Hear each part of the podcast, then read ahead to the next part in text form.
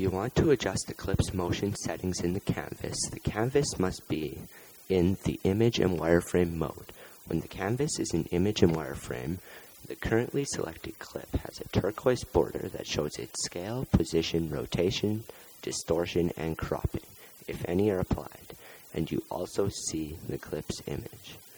To put the canvas into image and wireframe mode, do one of the following. Choose View, then Image and Wireframe, or press W to put the canvas in image and wireframe mode. Press W again to change the image mode.